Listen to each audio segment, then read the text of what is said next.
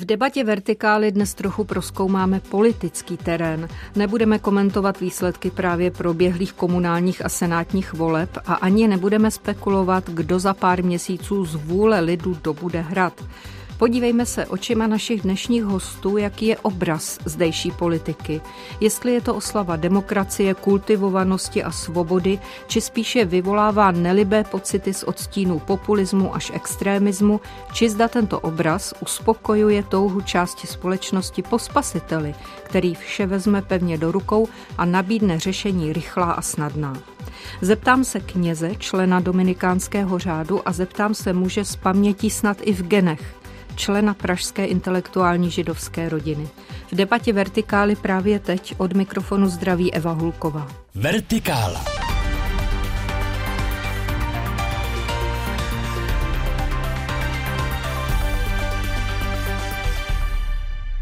Tak tedy ve studiu vítám Benedikta Mohelníka, šéf redaktora reví Salve, vyučujícího na Katolické teologické fakultě Univerzity Karlovy, emeritního provinciála České provincie Dominikánů, katolického kněze. Vítejte, dobrý den. Dobrý den. A vítám Tomáše Krause, ředitele Institutu Terezínské iniciativy, bývalého dlouholetého tajemníka Federace židovských obcí. Pane Krause, vítejte též. Dobrý den. Mluvme dnes o politice, teď po volbách se to hodí, ale diskutujeme prosím z hlediska hodnotového a možná snad i trochu psychologického. Vy dva jste pozorní pozorovatelé a glosátoři všeho, co se kolem nás odehrává. Také jste nositelé určitých hodnot. Máte spoustu zkušeností. Vy osobně, prosím, vnímáte roli politiků ve společnosti jak? Pane Mohelníku. No, naprosto zásadním způsobem. Politika je něco, co v nás každodenně obklopuje, v čem žijeme. Vůbec vlastně není možné žít ve společnosti, bez politiky, protože to jsou v podstatě synonyma. A, a politika to je velmi ušlechtilé řemeslo, eh, když se dobře dělá, vlastně dovednost, která zásadně ovlivňuje životy každého jednoho člověka, kdo do toho společenství nebo do té společnosti eh, patří. Takže politika je zásadní, nesmírně důležitá a, a ušlechtilá, když se dělá ušlechtile. Pane Krauzi. No, je třeba rozlišovat eh, politiku jako takovou a politiky jakožto osobnosti. Protože politika někdy se dostává do různých situací, které i samotní politici vůbec nepředvídají. Mohou to být dokonce takové ty eh, slepé uličky, případně vývoj, se kterým nikdo příliš moc nepočítal. A pak, přesně jak bylo řečeno, ta politika ovlivní každodenní život nás všech a já tady mluvím třeba eh, s perspektivou toho, co zažívali naši rodiče a prarodiče, protože ti také vlastně řízením osudu a politika v tom hrála nesmírně důležitou roli, se ocitli v situacích, eh, o kterých vůbec nevěřili, že někdy mohou nastat. Když hovoříme dnes o politice, tak se pořád skloně slovo moc a prostě její buď zneužití, anebo že někdo se tou mocí nechá oslnit a ptám si, kam se vytratili pojmy jako třeba služba. Ono to tak trochu souvisí s obrazem celé společnosti, kde se malinko vytratil ten etický kodex protože v zásadě tady a můžeme spekulovat o roli náboženství, o roli vlastně i řekněme eh, těch osobností, které pocházejí z toho náboženského prostředí. Ostatně celá staletí eh, církve určovaly řád a chod té společnosti a v momentě, kdy se toto vytratilo, tak nastal poměrně eh, velký příklon k určitému skepticismu, k sekularitě a tak dále. Takže takový ten psychologický moment, kdy každý jedinec nad sebou eh, vnímal jakousi autoritu, i když to bylo třeba zcela abstraktní, tak se zcela vytratil a tím pádem také určitá pokora, která vlastně byla velmi jaksi významná v tom celkovém kontextu, tak tady není. A to nemyslím, že je problém jenom české společnosti, vůbec evropské společnosti jako takové, nebo euroatlantické společnosti, tak jak je dneska známe, tak vlastně se vytratila autorita a je otázka, kam to povede. To jste nahrál panu Mohelníkovi, že? Svým způsobem, jak tomu ještě vlastně napadá, že moc samozřejmě politice jistým způsobem patří. Protože člověk musí mít tu schopnost, tu mocnost vlastně něco, něco dělat, do něčeho vstupovat. Něco rozhodnout. Něco rozhodovat samozřejmě, ale ta moc musí být nástroj. Ona se nesmí, nesmí stát cílem, nebo tím hlavním, o co v té politice jde, což se tak bohužel nejednou jeví, že prostě dosažení moci to je ten cíl. Ale v politice má jít o dobro, o společné dobro, o prospěch každého jednoho člena té společnosti. A to se nedá opanovat. Jo. Dobro se nedá, ne, z toho se nedá zmocnit. To se musí vytvářet. A tam už právě přichází ta služba eh, ke slovu. Sloužíme dobru, sloužíme prospěchu druhého člověka, sloužíme zájmům těch, kteří potřebují pomoc a tak dále a tak dále. Takže vlastně, když se zamění, co je prostředek a co je cíl, tak eh, potom se to celé hroutí a, a vlastně z politiky se stává karikatura politiky. Když mluvíte s lidmi a vy určitě mluvíte nebo se ponoříte do různých internetových debat, tak slyšíte nebo čtete, že politika je prostě špatná špína, že je to marnost nad marnost, všechno je marnost, každý podlehne, kdo se tam dostane a že prostě li, někteří lidé už na to rezignovali, nechodí k volbám a tak dále. Ale zároveň ruku v ruce tady s tím je tady evidentně docela viditelná, i když to nemám podloženo konkrétními čísly, skupina obyvatelstva, která opravdu čeká od těch politiků nějaké to mesiářství, hledá v nich ochránce, kteří prostě jim pomohou, ochrání a tak dále. Co je to za zvláštní rozpor? Já musím říct, že to je asi velice individuální, protože ta Gaussova křivka je neúprosná, takže můžeme podle toho usuzovat na určité segmenty ve společnosti. Na druhou stranu vzpomeňme té euforie po listopadu 89, kdy vlastně ti lidé se upínali ke stejným hodnotám a z toho vlastně vznikla určitá garnitura politiků, kteří původně na začátku vlastně vůbec politiky být nechtěli, byli pouze opozičními jaksi vůdci proti, proti komunistické totalitě, ale eh, postupem času se vygenerovala určitá eh, vrstva, řekněme, novodobých politiků, kteří posléze pochopili, že politika jako taková je skutečně, jak tady bylo řečeno, řemeslo. A je třeba ho znát se všemi detaily, se všemi eh, konsekvencemi.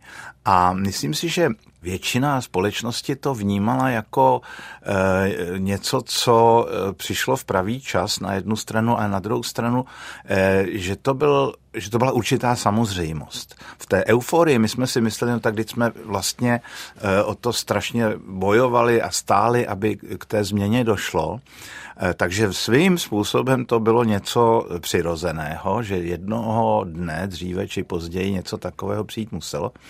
A považovali jsme to za e, víceméně přirozený vývoj. Nebyl. To vůbec nebylo přirozené, vůbec to nebylo samozřejmé. Já si pamatuju, když jsme s Václavem Havlem vystoupili z letadla v Izraeli Eh, a nas, byl tam a v Izraeli to je poměrně, jak si ten protokol není tak striktní a přísný jako v evropských či jiných státech. A Václav Havel vystoupil z letadla a šel k Šimonu Perezovi a řekl, tak co, jdeme na, jdeme na pláž. A, a i ti Izraelci, ano, i ti Izraelci byli v šoku, ale, ale okamžitě to pochopili. A to byla ta doba. Dneska jsme se vrátili vlastně do uh, stádia, kdy uh, spíš přetrvávají, uh, řekněme, ty formální znaky, kdy diplomacie a politika se drží určitých zavedených pravidel a z toho možná pramení určitá frustrace, že to není už tak, jak jsme to zažívali v těch 90. letech. Dobře, mluvíte zajímavě, ale, ale nedostala jsem odpověď na to, co je v lidech, že hledají toho mesiáše taky. Ale to bychom se dostali úplně někam jinam. No ale o tom ten pořad je, prosím. A mohu tedy zabrousit do ano, zcela ale aby taky opačné. pan Mohelník ano, dostal... Tak, tak, ano, tak já se k tomu vrátím. Ne, ne, pan Mohelník vám dává přednost, prosím. tak děkuju. Já tedy budu citovat a v našich pořadech, Evo, jsme to několikrát už udělali, nebo já jsem to udělal, já cituju svoji ženu, která je psychiatrině a ona říká, pokud se chceme dozvědět něco o lidské společnosti, tak stačí, když si na hodinu sedneme do zoologické zahrady před klec šimpanzů. A tam to všechno je. Je tam touha po alfasamci, je tam eh, politika, která se soustředuje na teritorium, na jaksi sex, eh, jídlo a tak dále. A když si to extrahujeme do lidské společnosti, tak ta pravidla platí všeobecně i u nás. Bohužel to tak je, my ty šimpanzí geny v sobě všichni máme.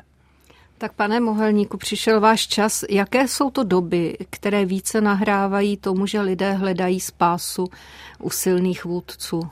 Je to třeba ta naše současná doba?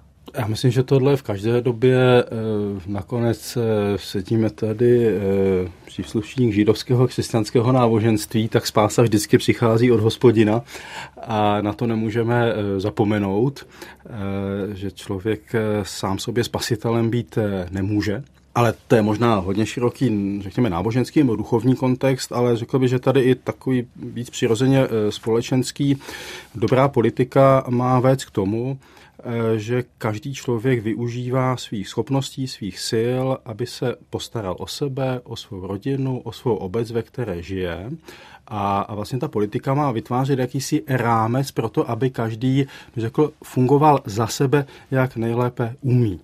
No a když tohle eh, politika eh, nezajišťuje nebo nepodporuje tady ten jakoby růst zevnitř a ze spoda, Eh, tak dostává často lidi do problémů, které už nejsou schopni řešit sami, anebo tomu taky nahrává naše lidská lenost, jo, to si řekněme upřímně. Ono je vždycky mnohem, mnohem jednodušší eh, nechat na druhých, aby nám zařídili, co my potřebujeme, abych, eh, abychom nemuseli hnout prstem nebo úplně minimálně. Tak se tady prostě zbíhá několik takových, eh, řekněme, prvků nebo, nebo fenoménů, které pak, když se ta situace, řekněme, dostane někde na hranu, tak, tak už to volání potom mesiáši, potom zachránci e, začíná být hodně, hodně silné a je to často takové jako zoufalé volání, které ale ukazuje na, e, dle mého, na nějaké jako velmi nezdravé a deformované vlastně elementy v té, v té, v té společnosti, až k tomu je jednotlivci pak možná takhle. No. Mm-hmm. A, ta, ta doba, kdy, kdy, kdy vlastně nastávají jako krizové momenty, a teď jsme v takové době prostě válku na Ukrajině jsme si nevymysleli my, to vymyslel prostě pan Putin v Moskvě. A, a to je potřeba říct naprosto jednoznačně, od, odkud to jde. No tak to prostě vrhne celou společnost eh, do, do situací, na které není připravená že? A, a tam potom rychlá řešení nejsou, jednoduchá řešení nejsou a z nás to znejistuje. No a samozřejmě z nejistoty eh, chceme jaksi vybřednout co nejdřív, a tady potom zase to volání po nějaké silné ruce, autoritě, autoritářství spíš, eh, nachází živnou půdu. Historické konsekvence má právě židovská populace doslova v krvi, vidíte, pane Krauze? No ano, je to bohužel přesně tak, eh, jak bylo řečeno, protože vždycky, a ono se to může, tam vůbec se nemusíme podívat na konkrétní události, které samozřejmě všichni známe. 20. století bylo eh, tragickým příkladem toho eh, ze všech možných aspektů, ale tady jde obecně, kdybychom to vstali na obecné situace, vždycky po nějaké krizi následuje určité řešení a záleží na stavu té společnosti, jaké řešení vlastně dostane eh, takzvaně zelenou. Volání po silném vůdci, tak všichni víme, jak to probíhalo v Německu v 30. letech, ale možná se už tak trochu pozapomnělo na to, proč.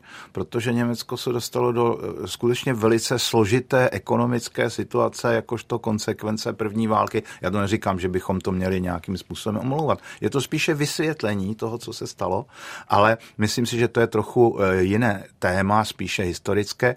A když se na to podíváme z toho sociologického hlediska, prostě jde o to, že ta společnost se dostává do situace, na kterou není připravená a vždycky taková ta rychlá řešení mají přednost. Přestože se posléze ukáže, že eh, jsou buď to s velice tragickými důsledky, jako v případě druhé světové války, anebo že to je skutečně něco jako určitý experiment, kdy ani sami jak si ty Eh, vůdci té doby eh, nevědí, kam eh, vlastně to směřují protože nemají tu zkušenost a vždycky ta doba má svá specifika.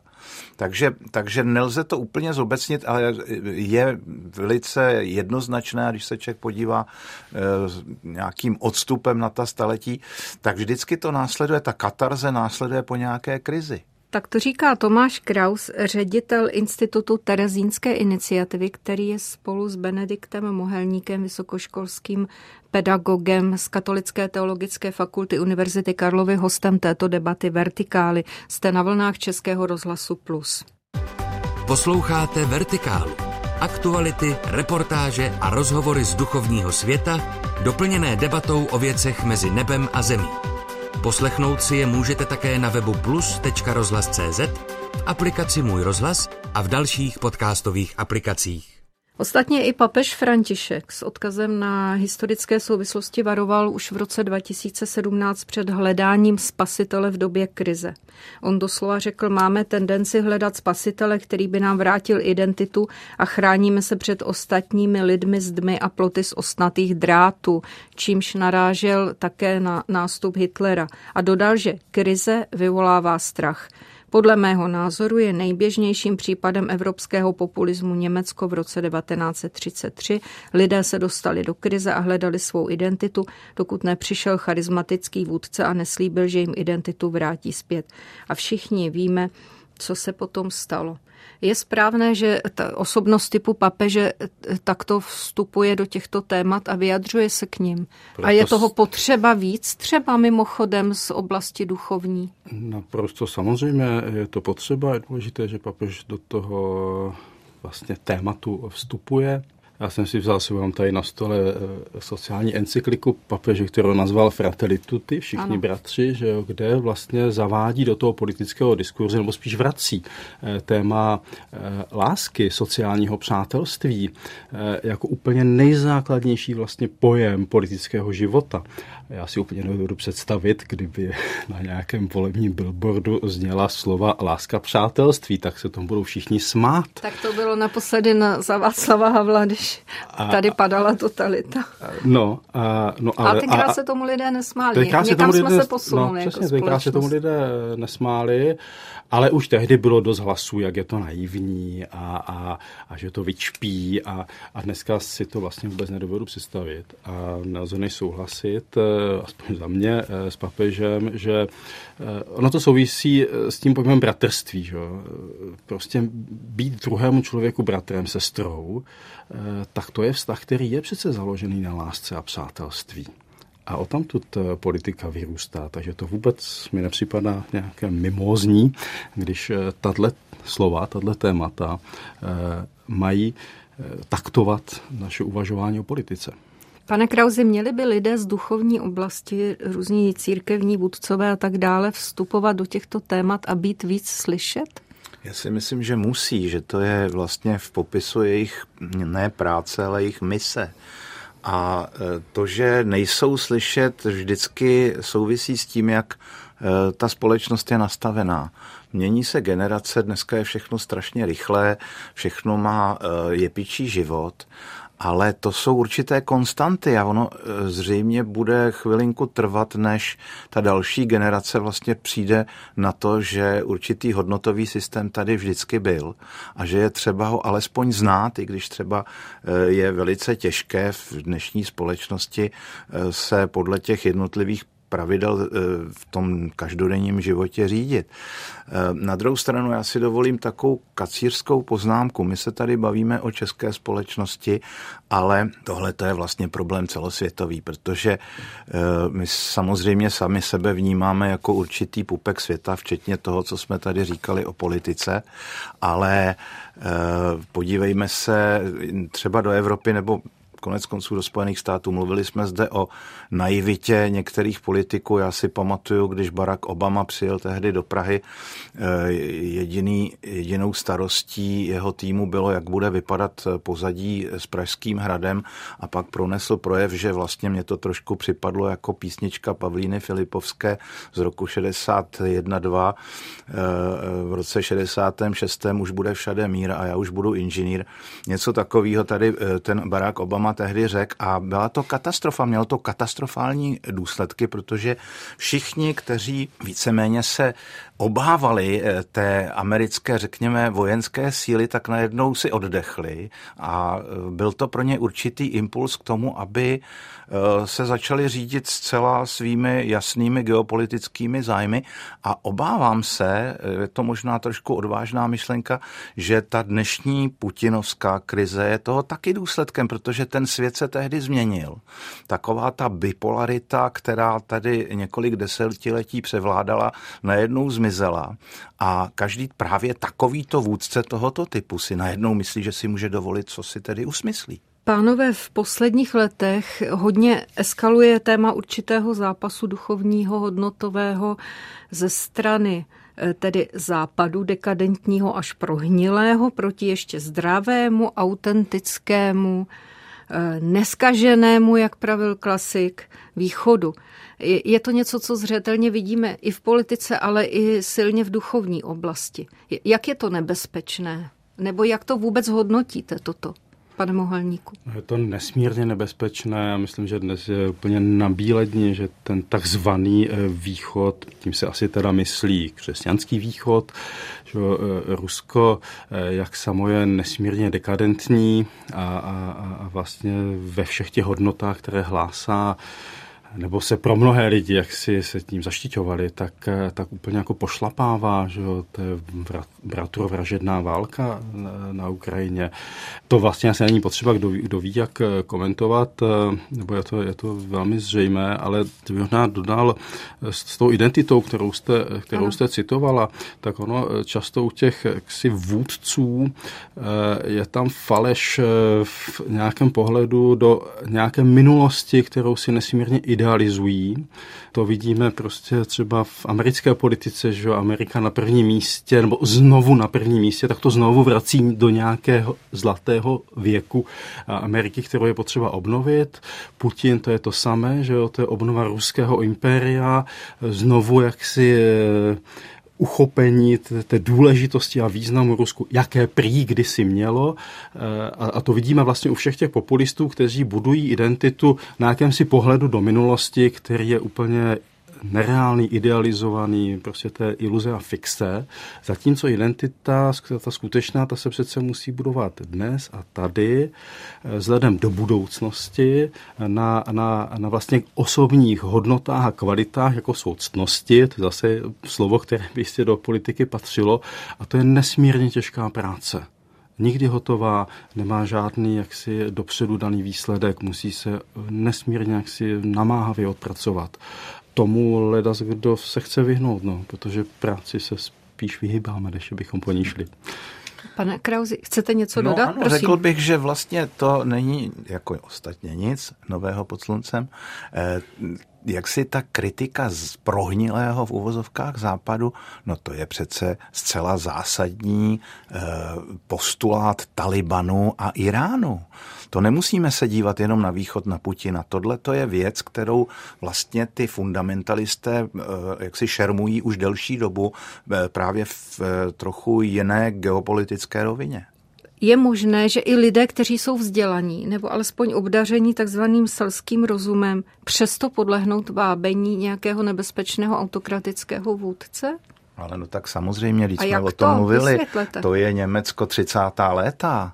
Eh, zcela jednoznačně, když se podívejme na Hitlerův vzestup a eh, co to umožnilo, to byly vlastně intelektuálové. Podívejme se na vraha českého národa a strůjce holokaustu Reinharda Heydricha, to byl prostě nesmírně vzdělaný člověk, inteligentní, který hrál na housle a miloval svoji rodinu a stal se z něj prostě největší zločinec na 20. století.